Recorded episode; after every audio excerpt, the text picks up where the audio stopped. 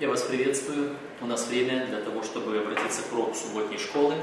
Мы продолжаем изучение Евангелия от Луки, которое мы а, в этом квартале рассматриваем. У нас сегодня третий урок, который озаглавлен «Кто такой Иисус Христос?».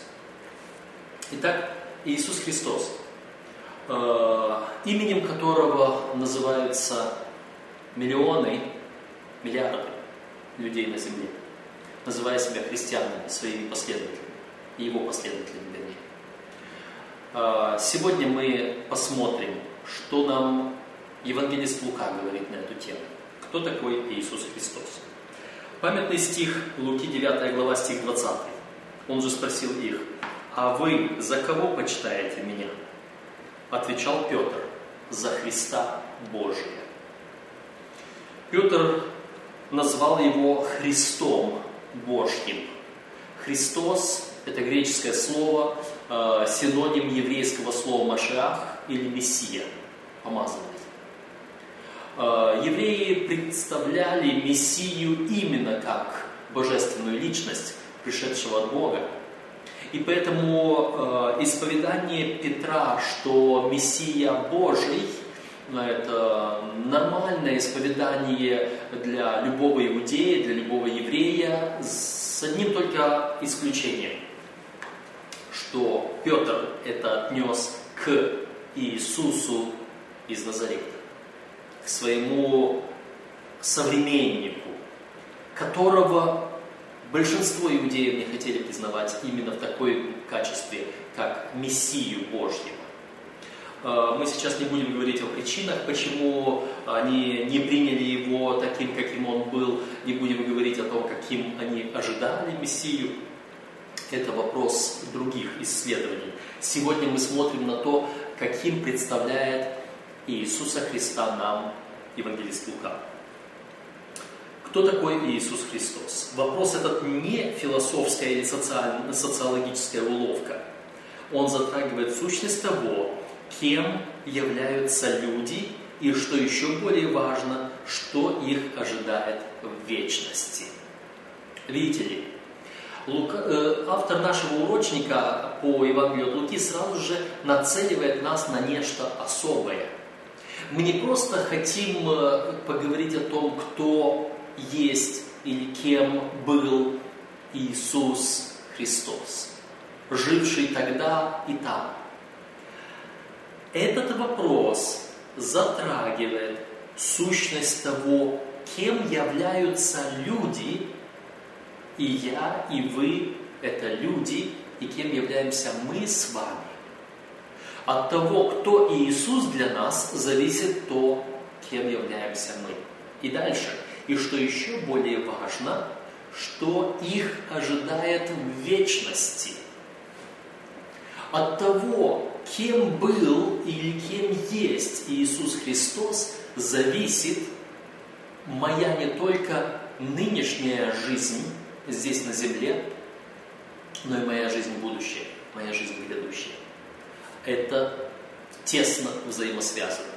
И я думаю, что э, когда мы э, говорим о каких-то абстрактных вопросах, не касающихся нас с вами, мы люди прагматичные, мы люди эгоистичные, мы люди, желающие в первую очередь себе. И потому иногда разговор о ком-то, о чем-то, если этот разговор не увязан с нами, то он нам кажется пустым и напрасным. Смею отвлечься. Э, мы живем в обществе, которое совсем недавно было атеистическим.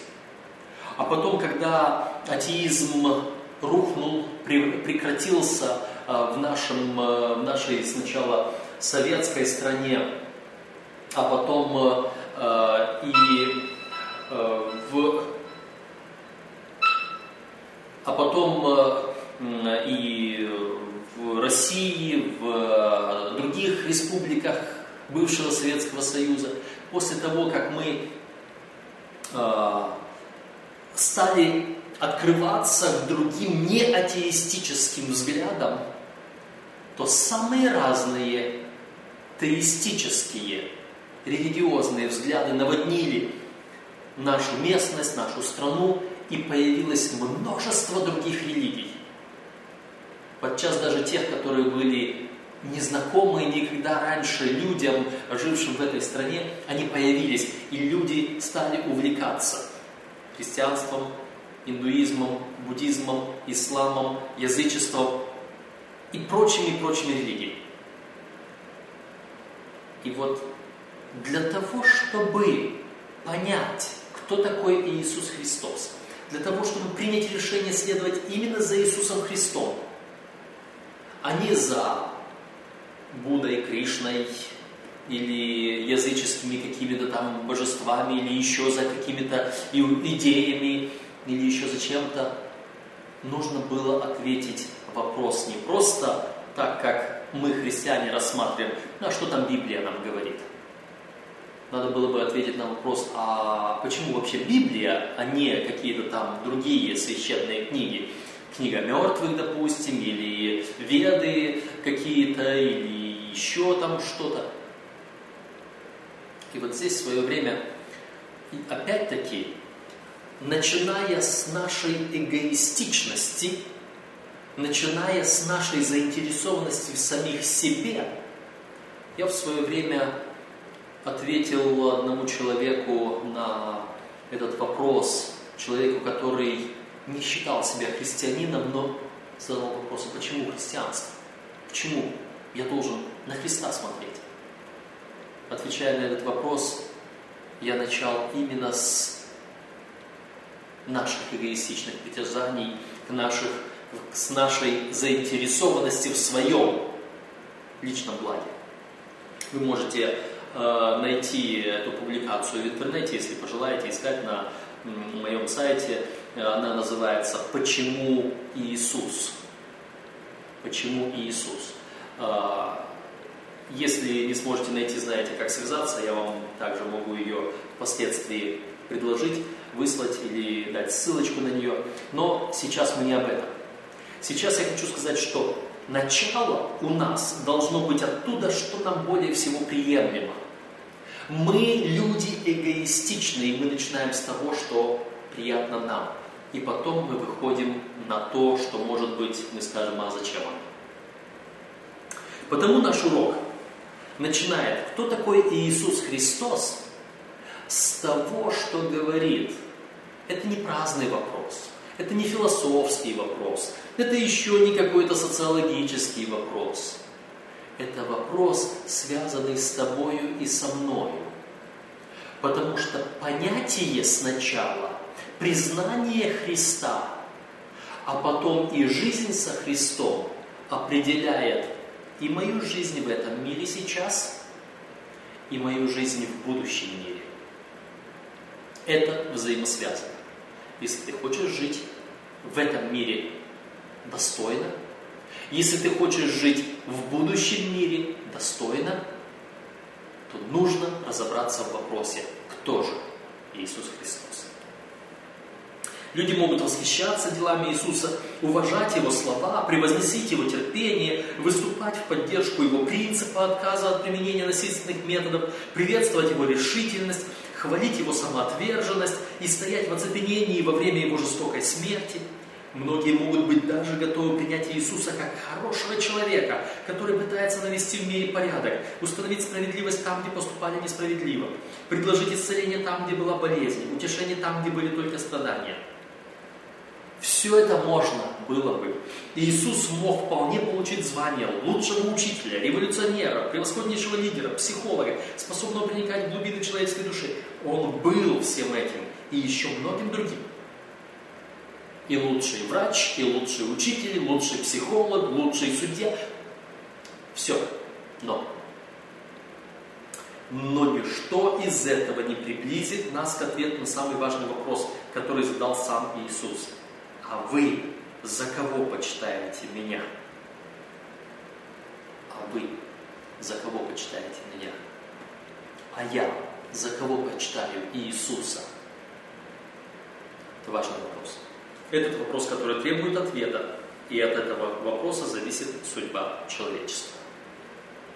Итак, Э, первая часть нашего урока говорит о э, реакции людей на Иисуса.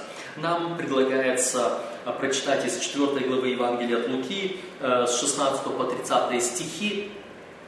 И мы не будем сейчас читать все эти стихи, это объемный текст, но вы можете посмотреть на него, и вы увидите, что произошло нечто в родном городе Иисуса, эм, когда он пришел, зашел в синагогу, взял книгу пророка Исаия, вернее, ему ее подали, когда он стал читать. Когда он выходит перед народом, ему подают Исаию, и написано, что он, разворачивая этот свиток, помним, что это не книга, которая листалась, а это свиток, который читали по порядку, он был свернут определенным образом, и всякий раз читали отрывок за отрывком, заворачивая прочитанное, разворачивая то, что еще должно быть прочитано.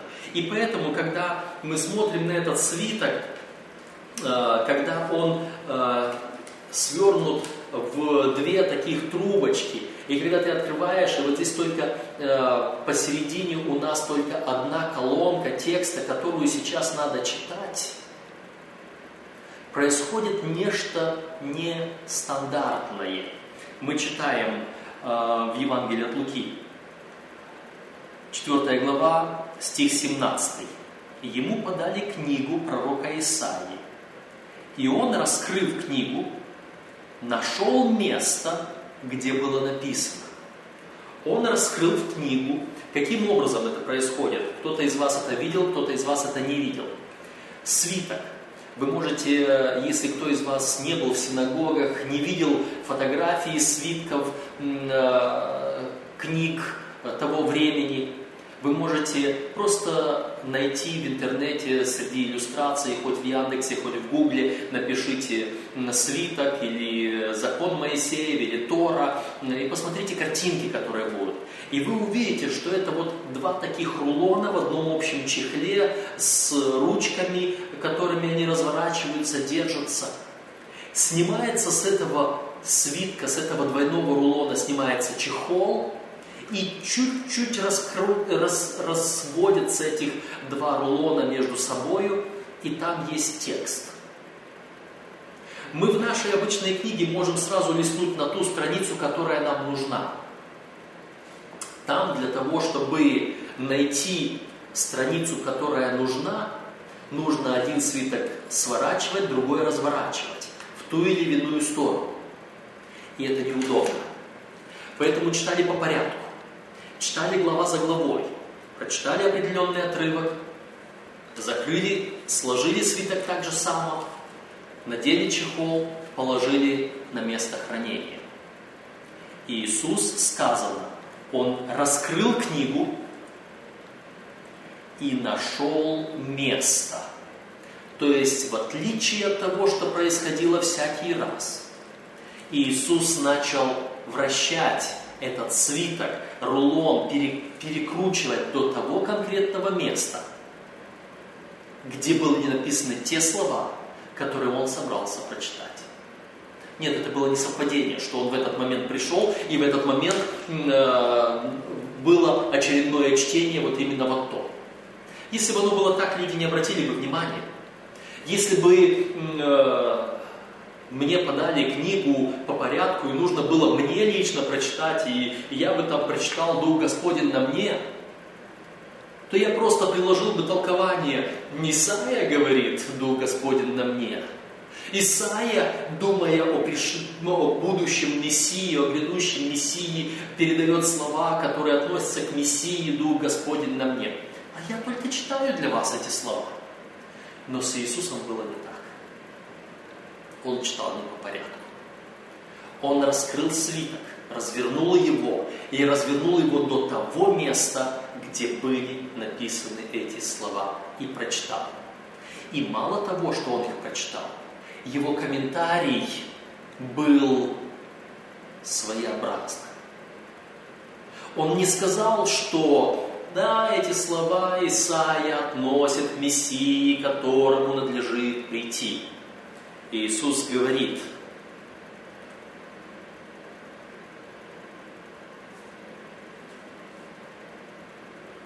Двадцать первый стих. И он начал говорить им, ныне исполнилось Писание сие, слышанное вами. Ныне исполнилось. Что это означает? Что это означает, что Дух Господень на мне ныне прочитал тот, кому они относились. Мессия, то есть. Другими словами, Иисус во всеуслышание назвал себя Мессией и присвоил себе те слова, которые в Священном Писании относятся исключительно к Мессии. Дух Господень на мне, Он помазал меня. Знаете, что такое слово помазал? По-еврейски. Машах. Мессия. Мессия помазанный. Дух Господень на мне, ибо я помазан сейчас. Дух Господень на мне, ибо я Мессия сейчас. Иисус Христос четко и конкретно это сказал. 22 стих. «И все засвидетельствовали ему это и дивились словами его благодати, исходивших из уст его, и говорили, не Иосифов ли это сын? Они его знали, он пришел в свой родной город, где был воспитан. Он пришел туда, где он прожил 30 лет. И он всего-навсего два месяца тому назад ушел из дому, оставил свою мастерскую в доме отца своего и ушел сначала к Иоанну креститься, а от Иоанна ушел на 40 дней в пустыню для искушения. И вот он вернулся оттуда, он побыл какую-то неделю, может быть, в Капернауме, в начале, в Галилее. А потом, после того, как нечто сделал уже там, он пришел и в свой город. Итак, и дальше, когда они стали говорить, не Иосифов ли это сын, когда они стали задаваться вопросом, а в честь чего, а с какой стати ты возобнил о себе такое, 23 стих он сказал им, конечно же, вы скажете мне присловие, врач, исцели себя самого, сделай здесь, в твоем отечестве, то, что мы слышали, было в Капернауме. Они уже слышали, они уже знали. Причем то, что было там, это было чудесное проявление силы Божией. И они слышали об этом. И они знали об этом. И что они должны были сказать? Что они должны были сделать, и что они сделали на самом деле. И сказал, истинно говорю вам, никакой пророк не принимается в своем Отечестве. Да, к сожалению. К сожалению, это в большинстве случаев так. Мы сейчас не говорим о пророке как таковом. Мы сейчас говорим даже о том, чтобы э, благовествовать своей семье. Я иногда думаю о том, как э, некий президент страны, не будем называть какой страны, России, Америки, Украины, Китая или еще где, как он дома разговаривает со своей женой, со своими детьми, со своими родителями. Вы представляете себе, если бы я сейчас встретился с президентом страны, как бы я говорил? Ну, уважительно, по крайней мере. Мы сейчас не говорим о поклонах каких-то, о каких-то почестях, о чем-то. Мы говорим об уважении. А вы знаете, как сейчас подростки относятся к своим родителям? Не все, но зачастую. А вы знаете, как супруги иногда между собой разговаривают? Не всегда, но иногда бывает. Вот представьте себе, президент, нет, еще лучше царь, король какой-то страны. И тут подходит к нему малолетка, эй, а я тебя не послушаю, ты мне говоришь, а я не буду. Или приходит жена и начинает отчитывать, да ты что, да как ты смел?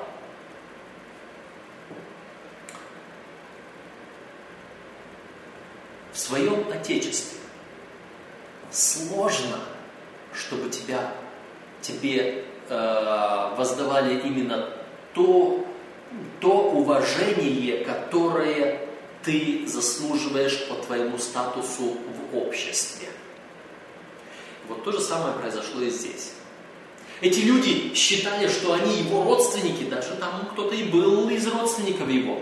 А Марк описывает вообще, что родители его, то есть его Мария и его братья пришли даже к нему, чтобы взять его, чтобы остановить его, что ты делаешь, что ты нас позоришь, чем ты здесь занимаешься, ну пойдем домой. И вот он говорит об этом. Много было вдов в Израиле, но ни к одной из них не был послан Илья, а только в Сарепту Сидонскую, зарубежную. Много было прокаженных, но только Неиман Сириянин исцелился и так далее. И вот когда они все это услышали, Священное Писание говорит, 28 стих, услышавшие это, все в синагоге исполнились ярости – и вставши, выгнали его вон из города и повели на вершину горы, на которой город их был построен, чтобы свергнуть его оттуда. Они так поступали обычно, когда кто-то богохульствовал. Когда человек богохульствует, его нужно убить, лишить жизни. Потому что это страшный смертельный грех. И они восприняли это как богохульство. Почему? Что такое богохульство? Это когда человек принимает на себя или претендует на божественный статус, на божественные свойства, на божественные качества, на то, что принадлежит только Богу. И что сделал Иисус Христос?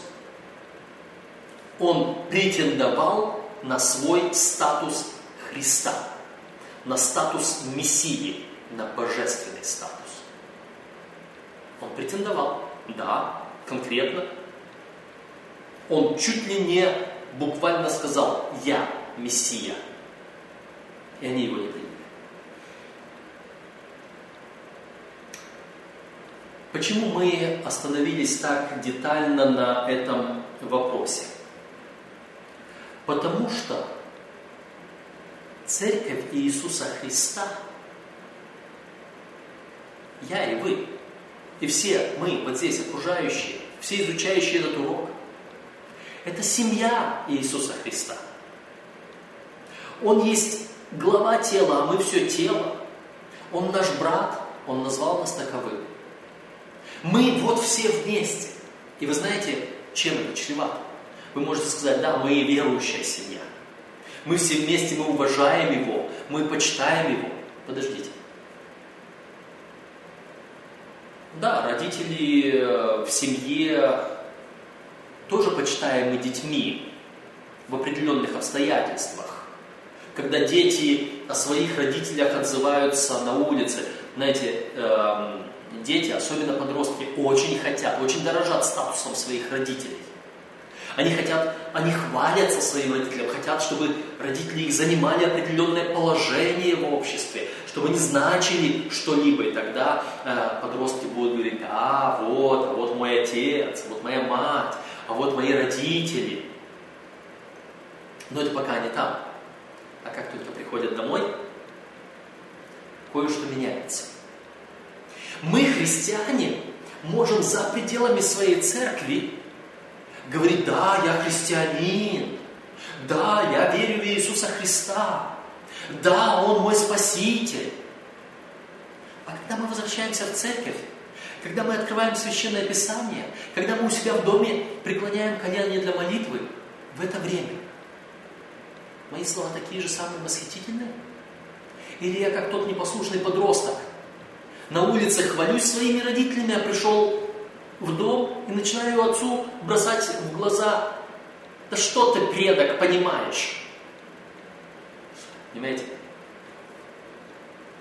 Наше отношение к Иисусу Христу. И если вы вот здесь, в церкви, не думаете, что ваше сегодняшнее положение в церкви уже гарантирует, что вы сделали правильный вывод в отношении Иисуса Христа, кто Он такой для вас. Иисус Христос говорил, не всякий, говорящий мне Господи, Господи, наследует Царство Отца моего Небесного. Иисус говорил другим фарисеям, не пытайтесь сказать, что вы дети Авраамова, потому что Господь из камней сих может создать, воздвигнуть детей Авраама. То, что я и вы в церкви, это еще ничего не означает. Мы должны принять для себя, кто такой Иисус Христос. И для этого наш урок. Смотрите, что дальше происходит. После того, когда э, жители Капернаум, э, жители э, Назарета сделали свой выбор за Христа или против, против, они хотели его столкнуть, они хотели его изгнать из своего города. Наш урок обращает нас на пару глав вперед, и это Евангелие от Луки, 7 глава, с 17 по 22 стих, и там другая история. И эта история тоже достаточно тревожна для вас и для меня. И в этой истории перед выбором, перед вопросом, кто такой Иисус, встал сам Иоанн Креститель, предтеча Господа. Тот, который говорил, перед этим мы читали, на ком увидишь голубя, Духа Святого, знай. И он свидетельствовал, и я слышал голос с неба говорящий, «Сей есть Сын мой возлюбленный». Вот этот Иоанн, который так уверенно, так смело, так конкретно убеждал людей, что сей есть Агнец Божий, берущий на себя грех мира, в какой-то момент, седьмая глава, 19 стих Евангелия от Луки, Иоанн призвал двоих из учеников своих, послал к Иисусу спросить, «Ты ли тот, который должен прийти или ожидать нам другого?» Иоанн который говорил «сей есть», который говорил «я слышал о нем, сам Господь засвидетельствовал». Сейчас задает вопрос, ты ли тот, которому надлежит прийти или ожидать нам другого? Вы видите, в чем проблема? Проблема в том, что даже такой великий, величайший служитель Божий, как Иоанн Креститель. Помните, мы говорили в прошлом уроке, что из всех рожденных женами, там было сказано пророков, но мы пришли к выводу, что все равно из всех рожденных женами не восставал никто больше Иоанна. И вот этот самый большой в глазах Божьих человек – самый больший пророк, самый больший вестник, тот, которому поручено было приготовить путь Господу, он сейчас усомнился.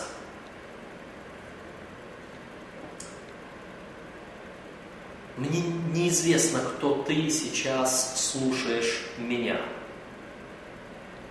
Ты можешь быть человек, который только сейчас первый раз открыл священное писание и стал задумываться о том, кто Иисус Христос? Может быть, ты до этого не слышал ничего из христианских вестей? Или же, может быть, ты богослов, посвятивший всю свою жизнь изучению Иисуса Христа и Священного Писания? Или, может быть, ты рядовой член церкви, или учитель субботней школы, или пастор, или администратор церкви. Может быть, даже ты президент генеральной конференции. Я знаю, что президент нашей генеральной конференции понимает, знает русский язык, и он может, сомневаюсь, что у него найдется для этого время, но он может услышать, просмотреть этот ролик. Я был бы почтен, если бы э, он нашел минутку для того, чтобы послушать мои скромные речи. Не об этом. Я хочу сказать о том, что независимо кто ты, или ты в самом начале пути со Христом, или ты уже с большущим стажем, многолетним стажем, стажем преподавателя духовных истин, подобно Иоанну Крестителю. И я, и ты находимся в опасности усомниться в Иисусе Христе. И я, и ты находимся в великой опасности усомниться в Иисусе Христе. И по этой причине наш урок сегодня чрезвычайно важен. Кто такой Иисус Христос?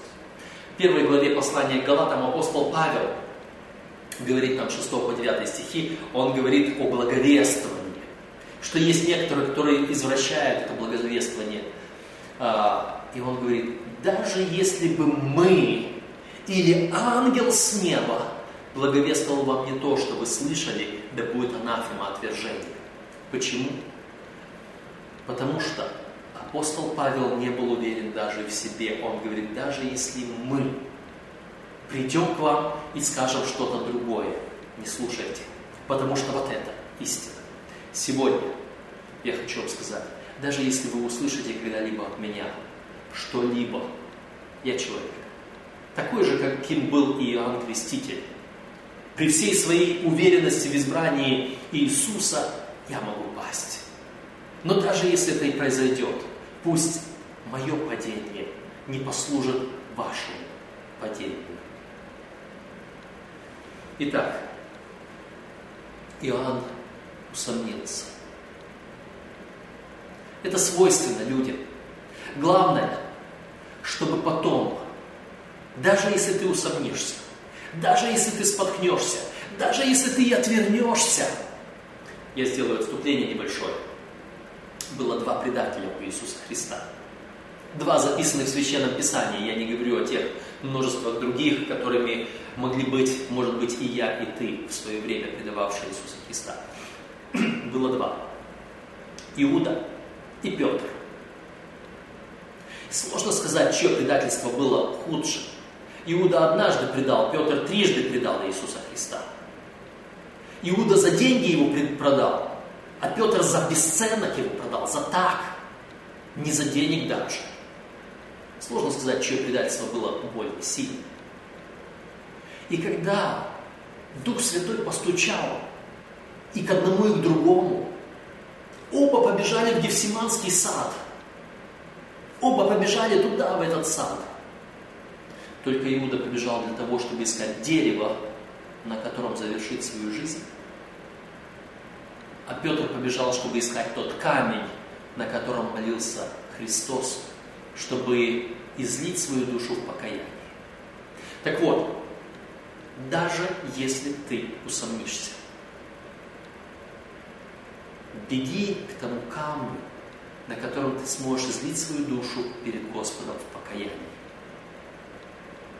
Да, Иисус Христос ответил Иоанну. 23 стих. «И блажен, кто не соблазнится обо мне».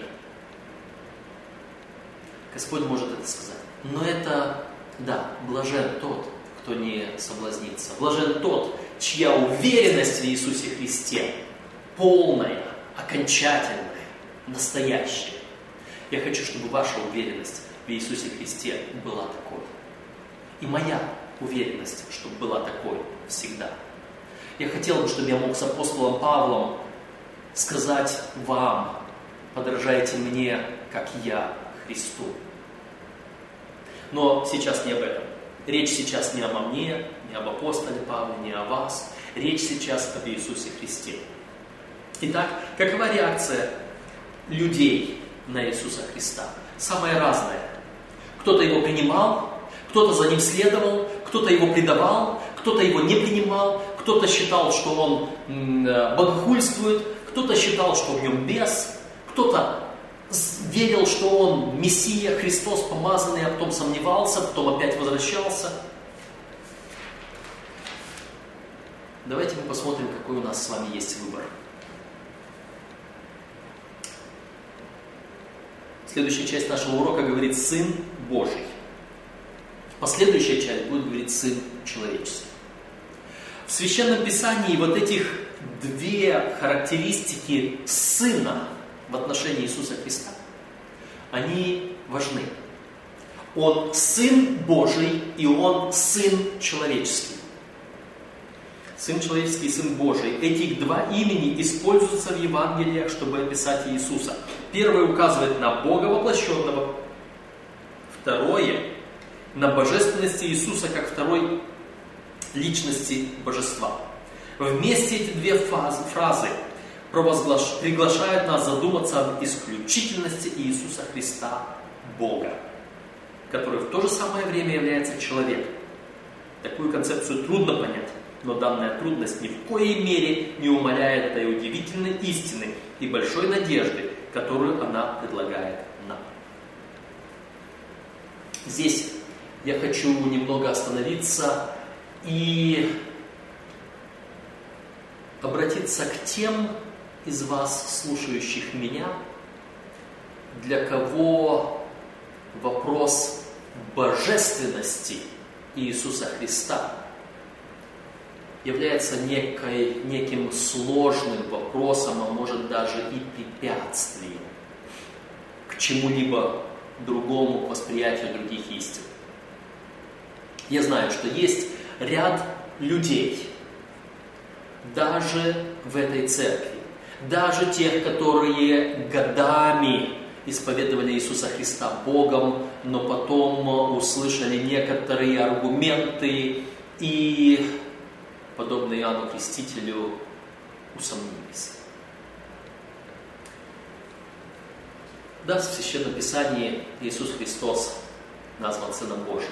Есть два аргумента, которые нам нужно выяснить. Первый аргумент.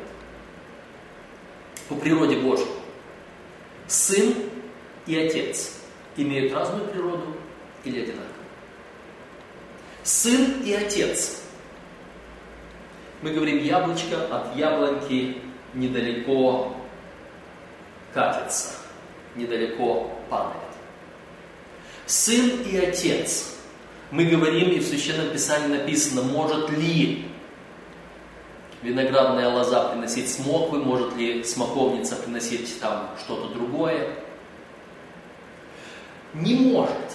Природа отца и природа сына одинаковы.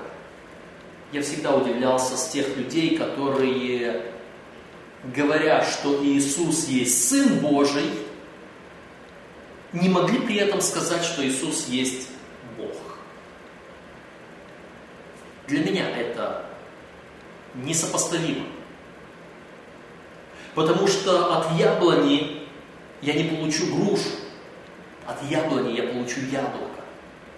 И от свиноградника я не соберу смоквы или пшеницу. С виноградника я получу, соберу виноград. И вот по этой причине не может быть, чтобы от Бога не Бог произошел. Это первый вопрос. И этот первый вопрос должен нам показать, и отец, и сын имеют одинаковую природу. Второй вопрос. Второй вопрос, который здесь стоит. Если сын, то значит рожден. Если сын, значит рожден. Бог вечен, а рожденный уже не вечен. Э, в Священном Писании есть слова, относящиеся к Иисусу Христу. Мы знаем из второго псалма. «Ты, Сын мой, я ныне родил тебя». Это один из многих стихов вместе с тем единородный, первородный, первенец и так далее, вместе со всеми другими словами, которые показывают Иисуса как Сына Божьего, Сына, который имеет начало, который когда-то рожден, когда-то появился и так далее. Вместе со всеми этими словами есть этот конкретный стих. «Ты, Сын мой, я ныне родил тебя». И я, конечно, понимаю, и я хочу, чтобы вы это понимали речь совершенно не идет о моменте рождения от Марии.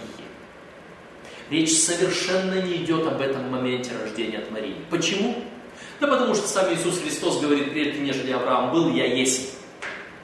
Ну, то есть э, везде мы находим в Священном Писании, э, что Христос существовал до своего рождения от Марии, и поэтому рождение от Марии это только определенный момент воплощения, мы о нем немножечко здесь поговорим еще.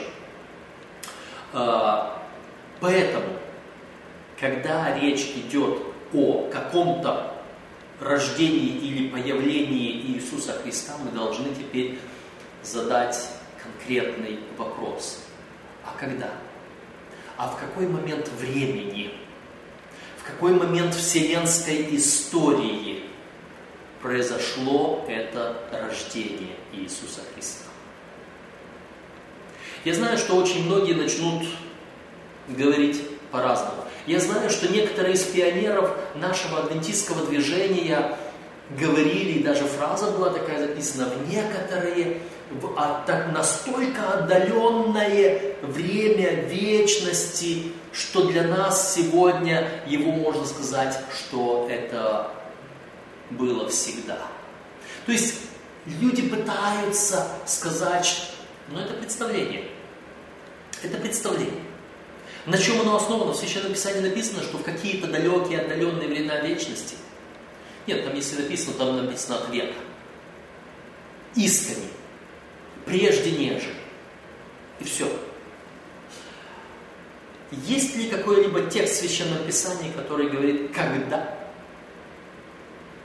Вы знаете, я убедился в том, что даже многие богословы этого текста не знают, хотя он находится в Священном Писании. К сожалению. Нет, не потому что не знают, они не обращают на него внимания. «Ты, сын мой, я ныне родил тебя». Этот стих известен нам три раза всем, четыре раза только некоторым. Первый раз этот текст записан в Псалтире, во втором псалме. Это сказал Давид. Второй раз это записано в послании к евреям первой главе. И третий раз это записано в послании к евреям в пятой главе. В первой главе, пятый стих, «Ты, сын мой, я ныне родил тебя». И евреям в пятой главе, в пятом стихе, «Ты, сын мой, я ныне родил тебя». И псалтирь, на который ссылается. Все? Нет. Есть еще одно место.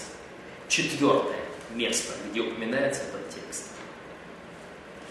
И вот это четвертое место, где упоминается этот текст, оно пренебрегается, не замечается, игнорируется, обходится многими-многими людьми. И особенно теми, которые пытаются утверждать, что Иисус Христос был когда-то рожден своим Отцом, Богом, каким-то образом появился на свет впервые в. Я удивляюсь, что и те, которые пытаются противостоять таким людям, тоже не замечают этого стиха. Но я вам хочу его представить. Я вам хочу представить этот текст. И он записан в книге «Деяния апостолов» в 13 главе. И давайте мы прочитаем эти стихи, 32 и 33 стихи, и вдумаемся в то, что здесь сказано. Деяние, 13 глава, 32-33 стихи. «И мы благовествуем вам, что обетование, данное отцам, Бог исполнил нам, детям их, воскресив Иисуса, как и во втором псалме написано, «Ты, сын мой, я ныне родил тебя».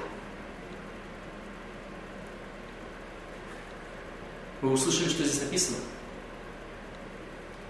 Здесь Петр, проповедуя, обращаясь к словам второго псалма «Ты, сын мой, я ныне родил тебя», он говорит, что это было обетование. Обетование всегда идет вперед. Это не воспоминание, это не напоминание, это не истолкование прошлого это обетование на будущее. Это то, чему еще предстоит исполниться. Вы увидели разницу, да? Значит, ты, сын мой, я ныне родил тебя. Вот это слово «ныне» сегодня то есть, вот в этот момент, сейчас, оно относится не к какому-то прошлому историческому моменту, а относится к тому, что здесь, здесь Петр говорит. Бог исполнил нам, детям их, воскресив Иисуса. При жизни Петра исполнилось это, при жизни слушателей Петра это исполнилось в момент, в день воскресения Иисуса Христа. И я вам скажу, почему это исполнилось именно тогда. Потому что он первенец из мертвых. Потому что он умер второй смертью, смертью возмездия за грех, а не вот этой первой смертью, которую сам Христос называл сном. Потому что от второй смерти нет воскресения.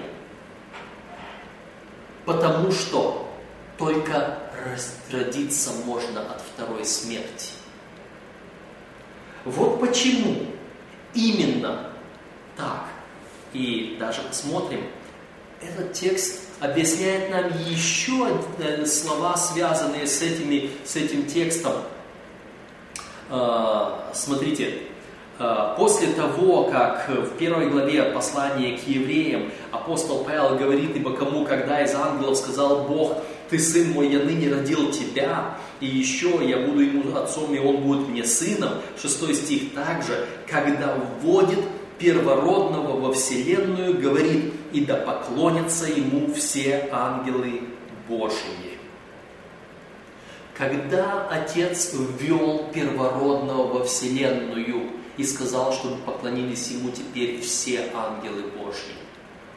Когда Он его сотворил, прежде того времени, когда были даже первые ангелы сотворены. Вы можете себе представить? Бог, Отец, начинает творение с того, что сотворил Сына Своего сначала, или родил Его, если хотите. А потом через него начал творить все остальное, потому что Иоанн говорит, что все, что начало быть, произошло, через него начало быть. То есть и ангелов начал творить. И когда же он вводит тогда его, первородного во Вселенную, того, который сотворил. Иисус сотворяет этих ангелов. Иисус их сотворил. Первое, что увидели ангелы, это Иисуса. А потом нужна какая-то презентация Бога. Посмотрите, вот это Иисус, поклонитесь Ему. Нелогично. А вот когда Иисус пошел на землю, когда Он умер за каждого из нас, когда Он совершил искупление мое и твое, и когда Он был воскрешен, рожден от вечной смерти, которой Он умер за тебя и за меня, возмездием за грех. Вот теперь Он опять возвратился во Вселенную туда. Вспомните, когда э, Он э, Э, встретился с Марией там у гроба, воскресшей, и Мария падает к его к ногам, а он говорит, не прикасайся ко мне, не удерживай меня, ибо я еще не восходил к отцу моему, но пойди скажи ученикам, что я предваряю в Галилее.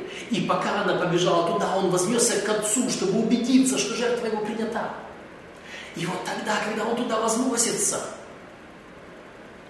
еще в неведении, в своем неведении того, что происходит во Вселенной, он только воскрес, он только вот здесь.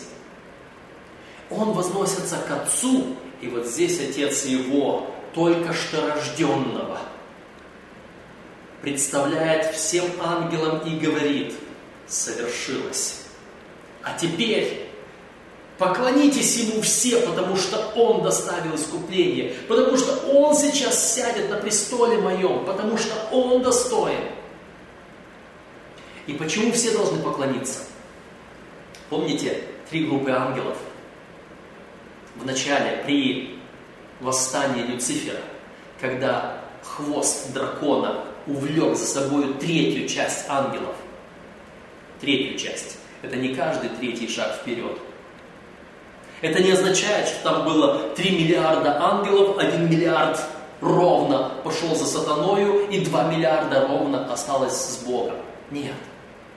Это нечто другое. Это означает, что была группа ангелов, которая ушла за драконом, за Люцифером. Была группа ангелов, которая осталась за Бога. А была еще одна группа ангелов посередине, сомневающихся. Таких, как Иоанн Креститель, таких, как многие другие, как я и вы. Людей, которые смотрим и думаем, а кто его знает, а так оно или не так. Это те ангелы, которые послушали Бога, которые послушали Люцифера и стали и говорят, а кто его знает? А может быть, но они не присоединились к Люциферу. Они не ушли за Люцифером, но они не стали полностью на сторону Бога. Они сказали, а, а можно мы подождем? А можно мы повременим с нашим решением? И вот сейчас, когда Иисус Христос исполнил свою миссию, когда Он родился от второй смерти, был рожден своим Отцом и был принят во Вселенную и представлен всей Вселенной. Тогда Отец сказал, а теперь поклонитесь. Все ангелы. Не только те, которые были на его стороне всегда, но и те, которые заняли выжидательную позицию. Иисус – Сын Божий. Таким представляет его Священное Писание. Таким представляет его Евангелие от Луки. Таким представляет, в конце концов, он сам себя. И в нашем уроке здесь есть тексты, где он признает себя Сыном Божьим, по крайней мере, 22 глава Евангелия от Луки, 67 по 70 стихи, когда там на суде его заклинают, его спрашивают, ты Сын Божий? Он говорит, да, и более того, давайте мы прочитаем эти тексты, как Иисус Христос себя представляет. Луки, 22 глава, и нам предлагается 67 по 70 стихи. И сказали, ты ли Христос? Скажи нам. Он сказал им, если скажу вам, вы мне поверите, если же спрошу вас, вы не будете отвечать мне и так далее. Отныне Сын Человеческий воссядет одесную силы Божьей. И сказали все, итак, ты Сын Божий? Он отвечал им, вы говорите, что я. Иисус Христос признал себя Сыном Божьим, сидящим одесную силы Божьей сидящий там у престола Божьего. Он признал себя таковым. Осталось нам с вами признать Его таковым. Он Господь. Он воплотился. Он далее является Сыном Человеческим. И соединение Сына Божьего и Сына Человеческого, не пытайтесь в нем разобраться, великое благочестие тайны. Бог явился во плоти. Великое благочестие тайна. Бог явился во плоти. Это то, что мы не можем объяснить, осознать, разъяснить и так далее. Точно так же, как какой-то пятилетний малыш не сможет полностью объяснить вам устройство, допустим, двигателя автомобильного или авиационного. Даже если он зазубрит за своим отцом или учителем, как это все устроено, он не сможет это все понять и ответить вам на ваши вопросы. Точно так же ни я, ни вы недостаточно умны, чтобы понять эту великую тайну Божью, воплощение, соединение божественного с человеческим.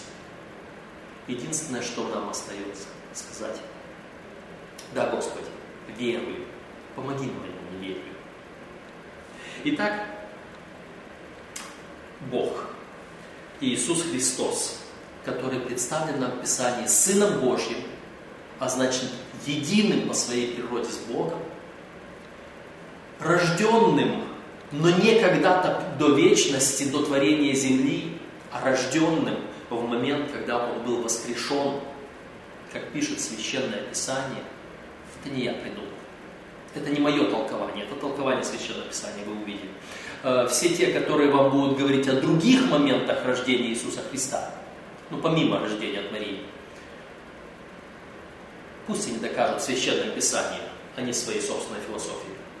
Итак, мы переходим к Сыну Человеческому. Сын Человеческий. Есть люди, которые принижают Иисуса Христа таким образом, показывают, говорят, вот смотрите, он же сам говорил, я сам ничего от себя не делаю, неужели же он Бог?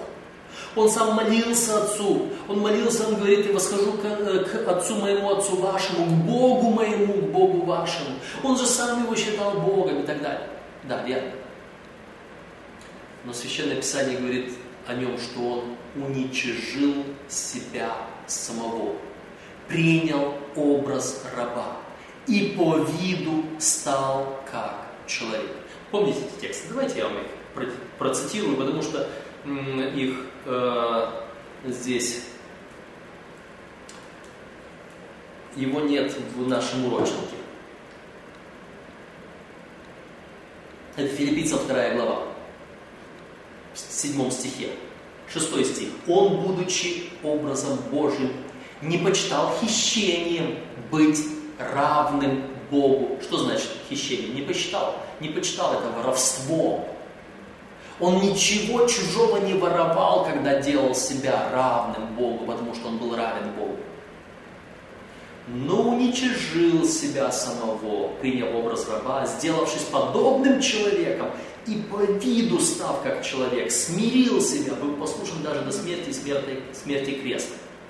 Понимаете, будучи Богом, будучи равным Богу, он сам себя смирил для определенной цели. И на земле он жил как человек.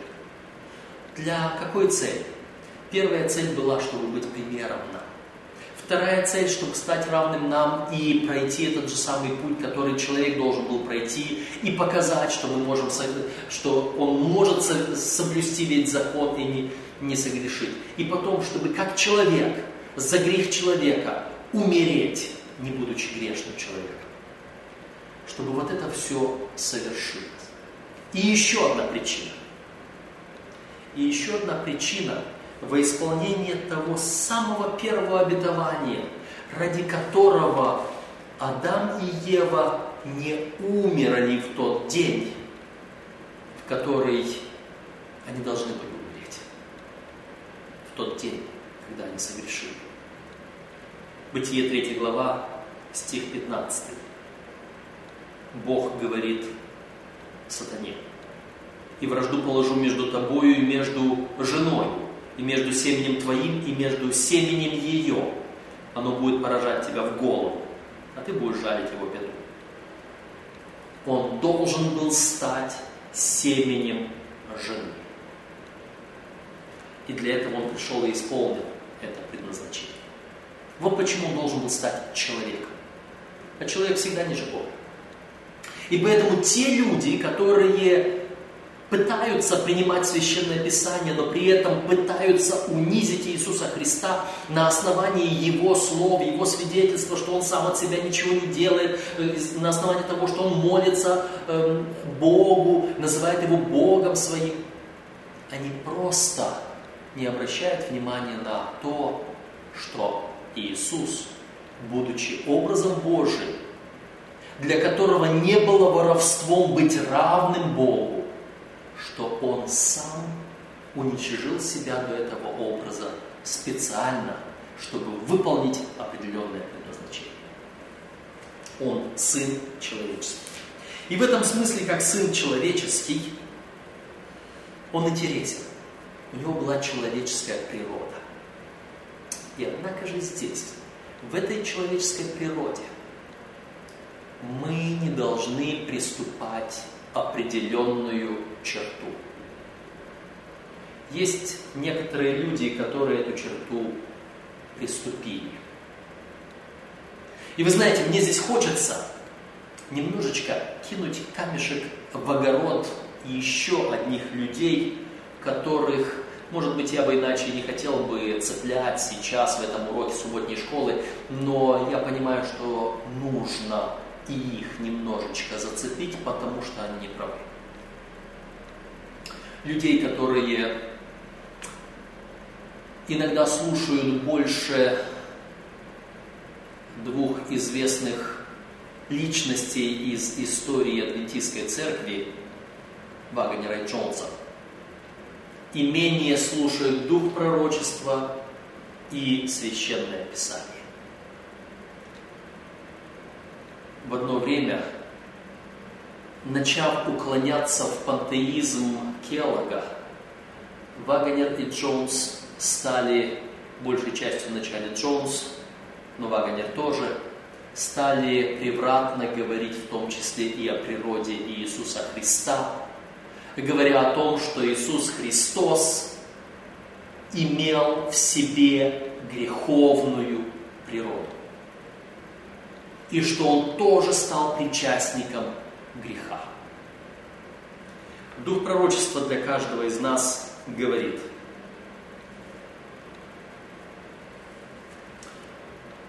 Избранные вести, том 1, 244 страница. Человеческая природа Сына Божьего – все для нас. Это золотая цепь, связывающая наши души со Христом, а через Христа с Богом. И она должна быть предметом нашего изучения. Христос был человеком в полном смысле этого слова. Он доказал свое смирение, став человеком. И тем не менее, Он был Богом во плоти. Тем не менее, Он был Богом во плоти. Теперь, а, еще один текст, который здесь очень важен. Это текст, который записан у нас, и я забегаю немножко наперед, я хочу здесь об этом поговорить. Тот, который записан у нас в самом конце для дальнейшего размышления – комментарий Елены Уайт на, библейс... в... на библейский комментарий в пятом томе. Избегайте любого вопроса относительно человеческой природы Христа, который может быть неправильно понятым. Истина лежит близко от тропы предположения. Видите, кто-то предполагает, а кто-то говорит истину. Истина и предположение очень близки. При рассмотрении человеческой природы Христа необходимо усиленно взвешивать каждое утверждение, чтобы вашим словам нельзя было приписать больше, чем они значат, и чтобы вы не утратили и не затуманили четкие представления о его человеческой природе, связанной с его божественной природой. Его рождение было чудом Божьим. Никогда ни в каком случае не оставляйте в умах людей ни малейшего впечатления, что у Христа была хоть пятнышко или малейшая склонность к греху, или что он хоть в чем-то поддался пороку. Он был искушен во всем подобно тому, как искушается каждый человек, но он назван рождаемое святое. Это тайна, которая остается необъяснимой для смертных, что Христос мог быть искушен во всем подобно нам и все же быть без греха. Воплощение Христа всегда было и навсегда останется. Это очень важный момент. Говоря об Иисусе Христе как о человеке, мы не имеем права переступить черту и назвать Его греховным человеком. Мы не имеем права назвать его греховным человеком. Знаете, какой грех был на Иисусе Христе? Единственный. Мой и ваш. Да, Он взял мой грех на себя, Он взял ваш грех на себя, Он взял все грехи на себя, начиная от греха Адама и Евы, и заканчивая грехами последнего живущего на земле, который придет и накануне пришествия Христа согрешит. Все грехи человечества были возложены на Него, и в этом, на Нем был грех – на нем, но не в нем. Он не совершил греха. Он не поддался ни одному искушению. Он был свят Божий. Иначе он не смог бы совершить то искупление, которое он совершил. И поэтому, если кто бы то ни был, даже такие уважаемые в некоторых кругах люди, как Вагонер и Джонс, будут заявлять вам нечто другое. Помните слова апостола Павла к Галатам. Это не иное благовествование, а только есть некоторые пытающиеся извратить благовествование Христова. И если кто будет такое говорить, даже пусть ангел с неба, или мы сами, если бы апостол Павел, который вначале принес истинное благовествование, а потом пришел и принес ложное, да будет анафема, отвержение. Вагнер и Джонс в свое время привели, принесли истинное благовествование.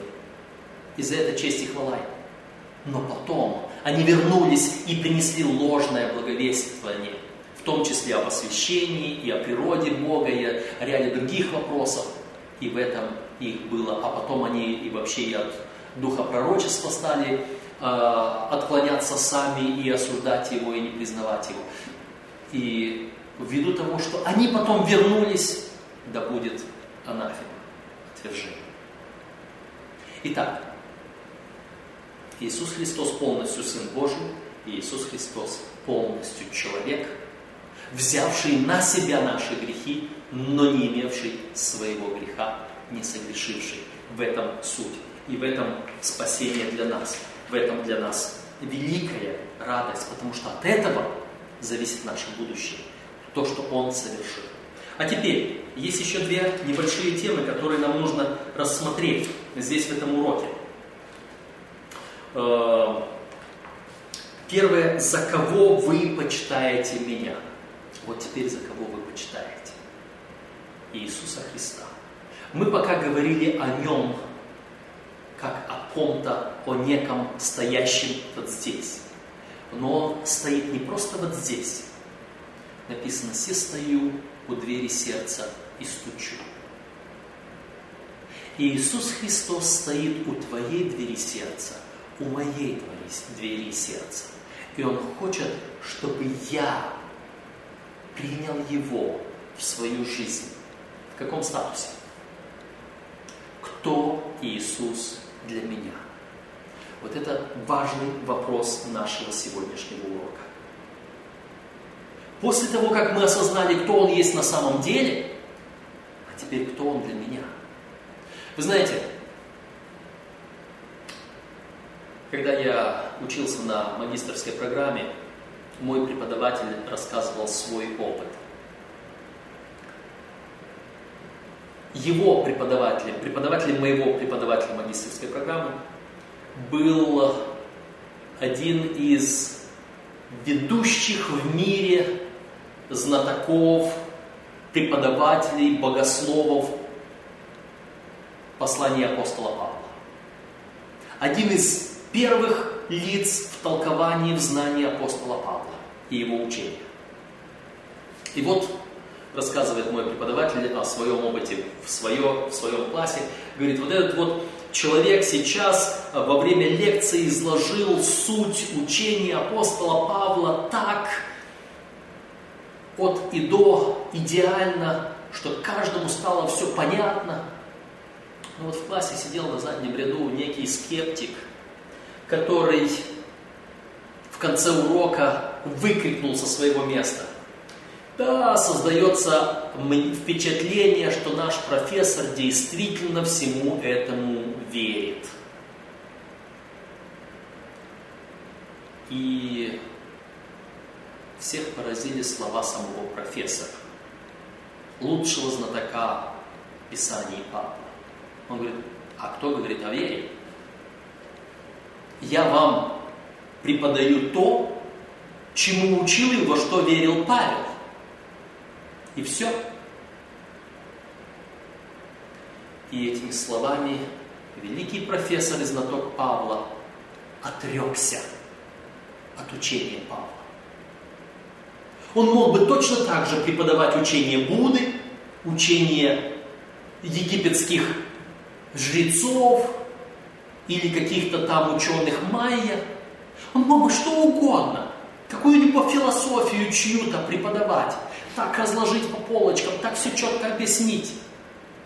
А потом в конце сказать, только я в это все не верю.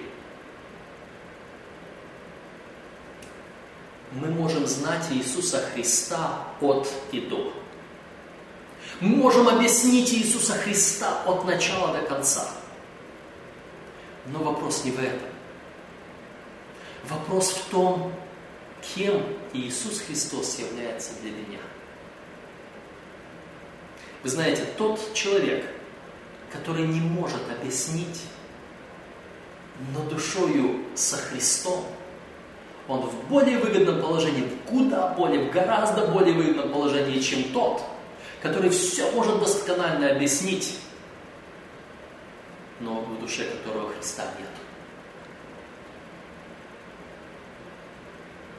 Разница в том, один может полностью точно знать, как спасательная лодка сбрасывается с корабля в море при крушении корабля, знать точно, как управлять этой спасательной лодкой, знать точно, где там что расположено в этой спасательной лодке, знать точно, как попасть в эту спасательную лодку – но при всем своем знании он может остаться на тонущем корабле, а спасательная лодка с кем-то другим, абсолютно не знающим, абсолютно неграмотным и невежественным, будет отплывать от места кораблекрушения. Вы понимаете, о чем я? Поэтому Христос Божий, это сказал Петр, ты можешь это сказать? Я могу это сказать?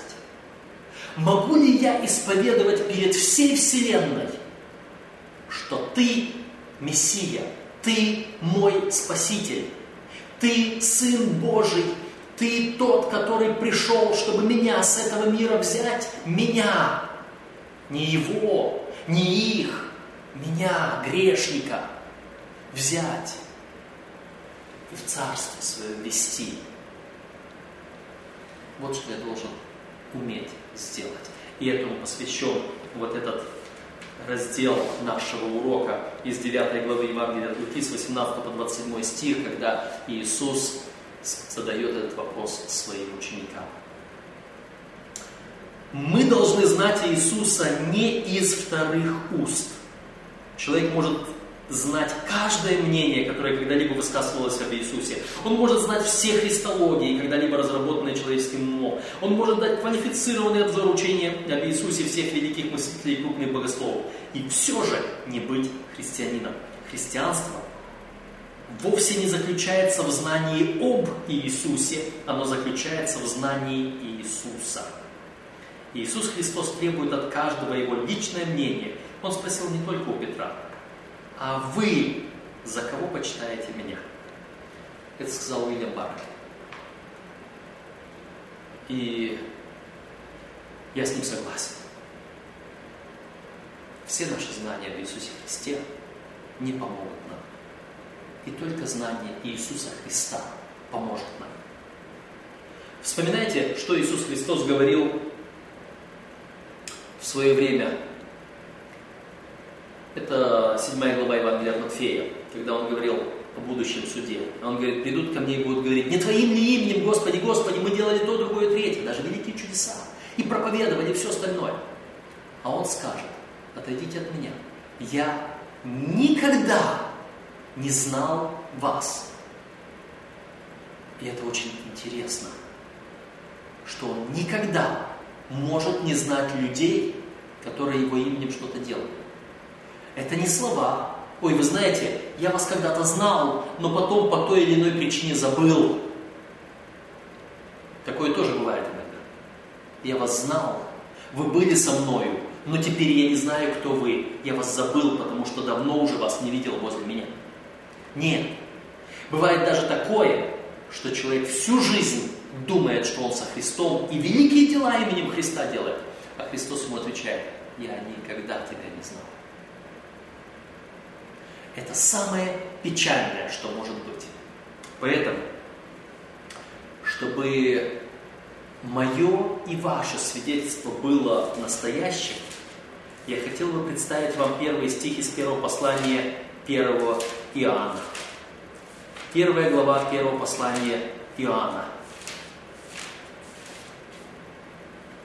И это прекрасные слова. О том, что было от начала, что мы слышали, что видели своими очами, что рассматривали и что осязали руки наши о слове жизни. И дальше. повествую.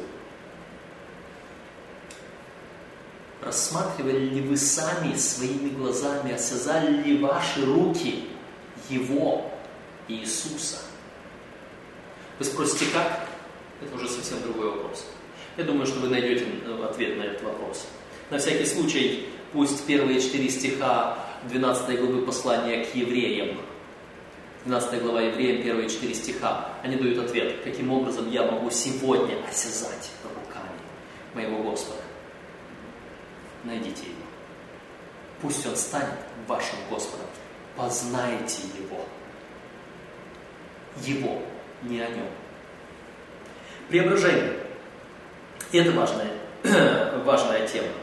В 9 главе Евангелия от Луки с 27 стиха Иисус Христос берет с собой троих учеников, восходит на гору помолиться, и там Он преобразился перед ними. В теме о преображении Иисуса Христа есть много прекрасного, важного. Мы можем говорить сейчас об Илье и Моисее, кого они символизируют, что они делают и в чем они э, под, э, поддерживают Иисуса Христа в Его служении и так далее. Но я хотел бы обратить внимание на другой, чрезвычайно важный момент в жизни нашей, моей и вашей. Иисус Христос преобразился перед тремя учениками. Что это означает? Они увидели Его как Бога во всей Его славе. И настолько увидели Его, что они захотели остаться в этой славе вместе с Ним. Сделаем три и будем здесь. Зачем нам еще куда-нибудь? Преобразился ли Иисус в твоей жизни, в моей жизни? Если у тебя, у меня желание сделать кущу вот здесь, для Иисуса, нет, не для себя, я как Давид, хоть у порога дома твоего, чтобы быть с Ним вечно, потому что хорошо нам здесь. Вот это тот опыт, если ты и я не переживем, то Иисус не будет знать нас. Вот этот личный опыт нам необходим, чтобы тот, с кем я бы находился рядом, с кем я спокойно общался, разговаривал, чтобы он для меня предстал как мой Господь, Спаситель, Бог.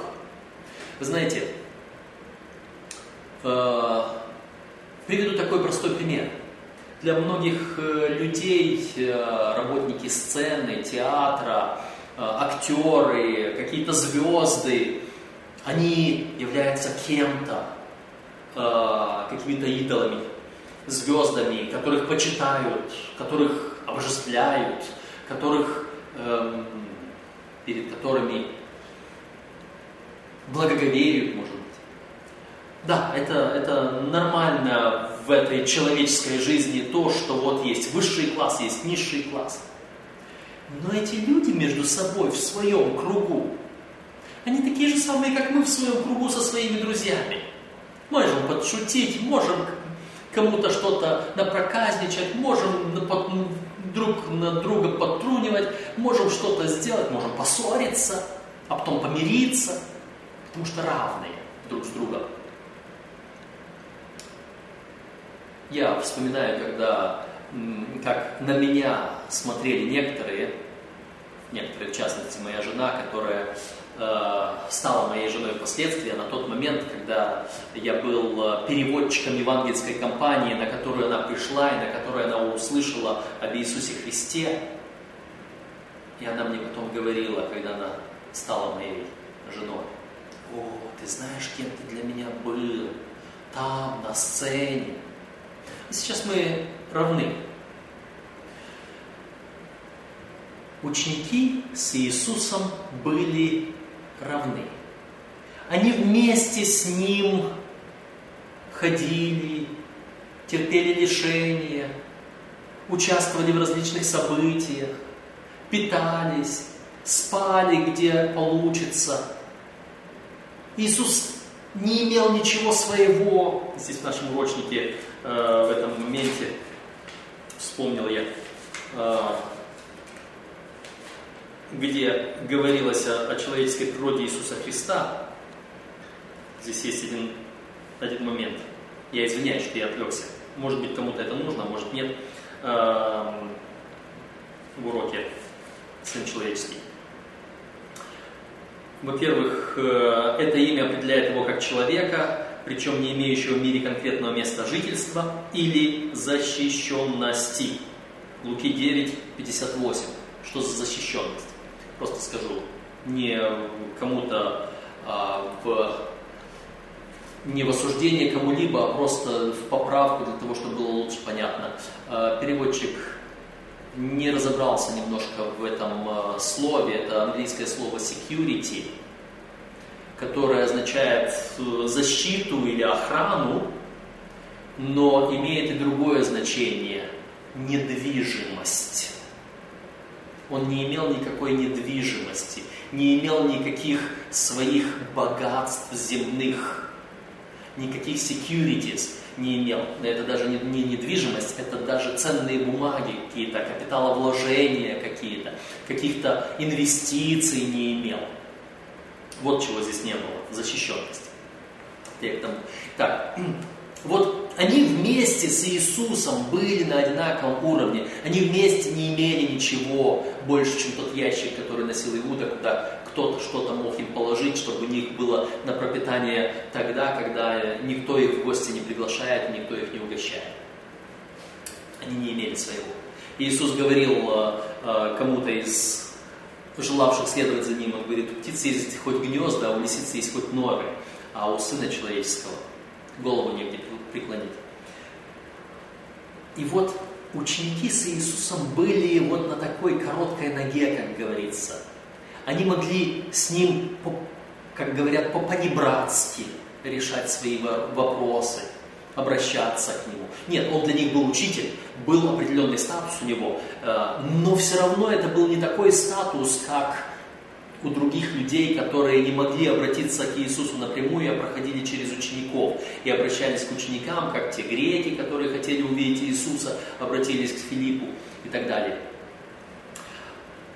И вот когда мы с Иисусом вот на таком уровне в церкви, нам нужно преображение. Я вспоминаю однажды. Это было в бытность, когда я преподавал в Заволжской духовной академии, а, и там а, а, в одно время я должен был проводить по графику определенные занятия с учениками старших классов. Я и еще пару студентов со мной.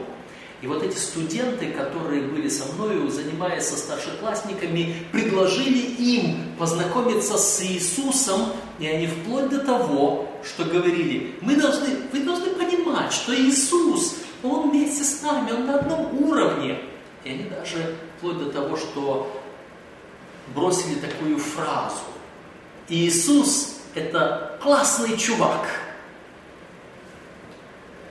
знаете, когда это меня немного резануло, это чрезвычайная фамильярность. Да, мы с Иисусом свободны, мы имеем дерзновение, мы приступаем к Нему, мы с Ним уже, Он говорит, я не называю вас рабами, вы друзья мои. И как друзья мы уже, эй, привет, слушай, подойди, да подсоби, да, ты мне нужен. Вот так, такое общение. Но при всем этом он не классный чувак. У меня с ним не понебратские отношения. Он мой спаситель. Он мой учитель. Он мой Бог. Он мой Творец. Да, я могу к Нему обратиться. Сын к своему отцу может иметь доступ в любой момент.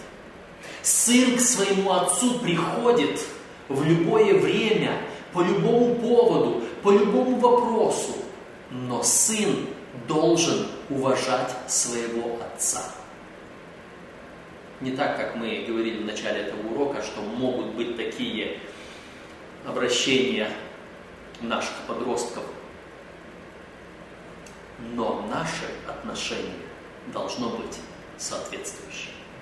И это возможно только тогда, когда мы побываем с Иисусом Христом на горе преображения. Когда Христос откроется перед нами во всей славе Своей, и мы увидим Его. Вау! И вот тогда, и вот только тогда наши отношения станут настоящими, подлинными, такими, как должны быть. Я желаю, чтобы Иисус Христос преобразился в твоей и в моей жизни. И чтобы мы его восприняли не просто по-понебратски «Привет, классный чувак». Не просто как своего друга «Ну давай, рассказывай», а именно как моего Спасителя и Бога, как моего Творца, как моего Учителя.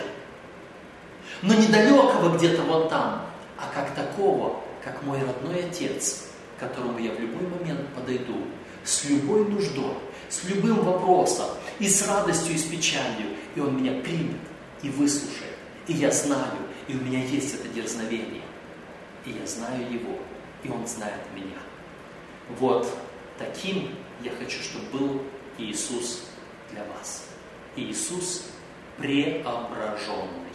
Взойдите вместе с Иисусом на гору преображения. Да благословит вас Господь.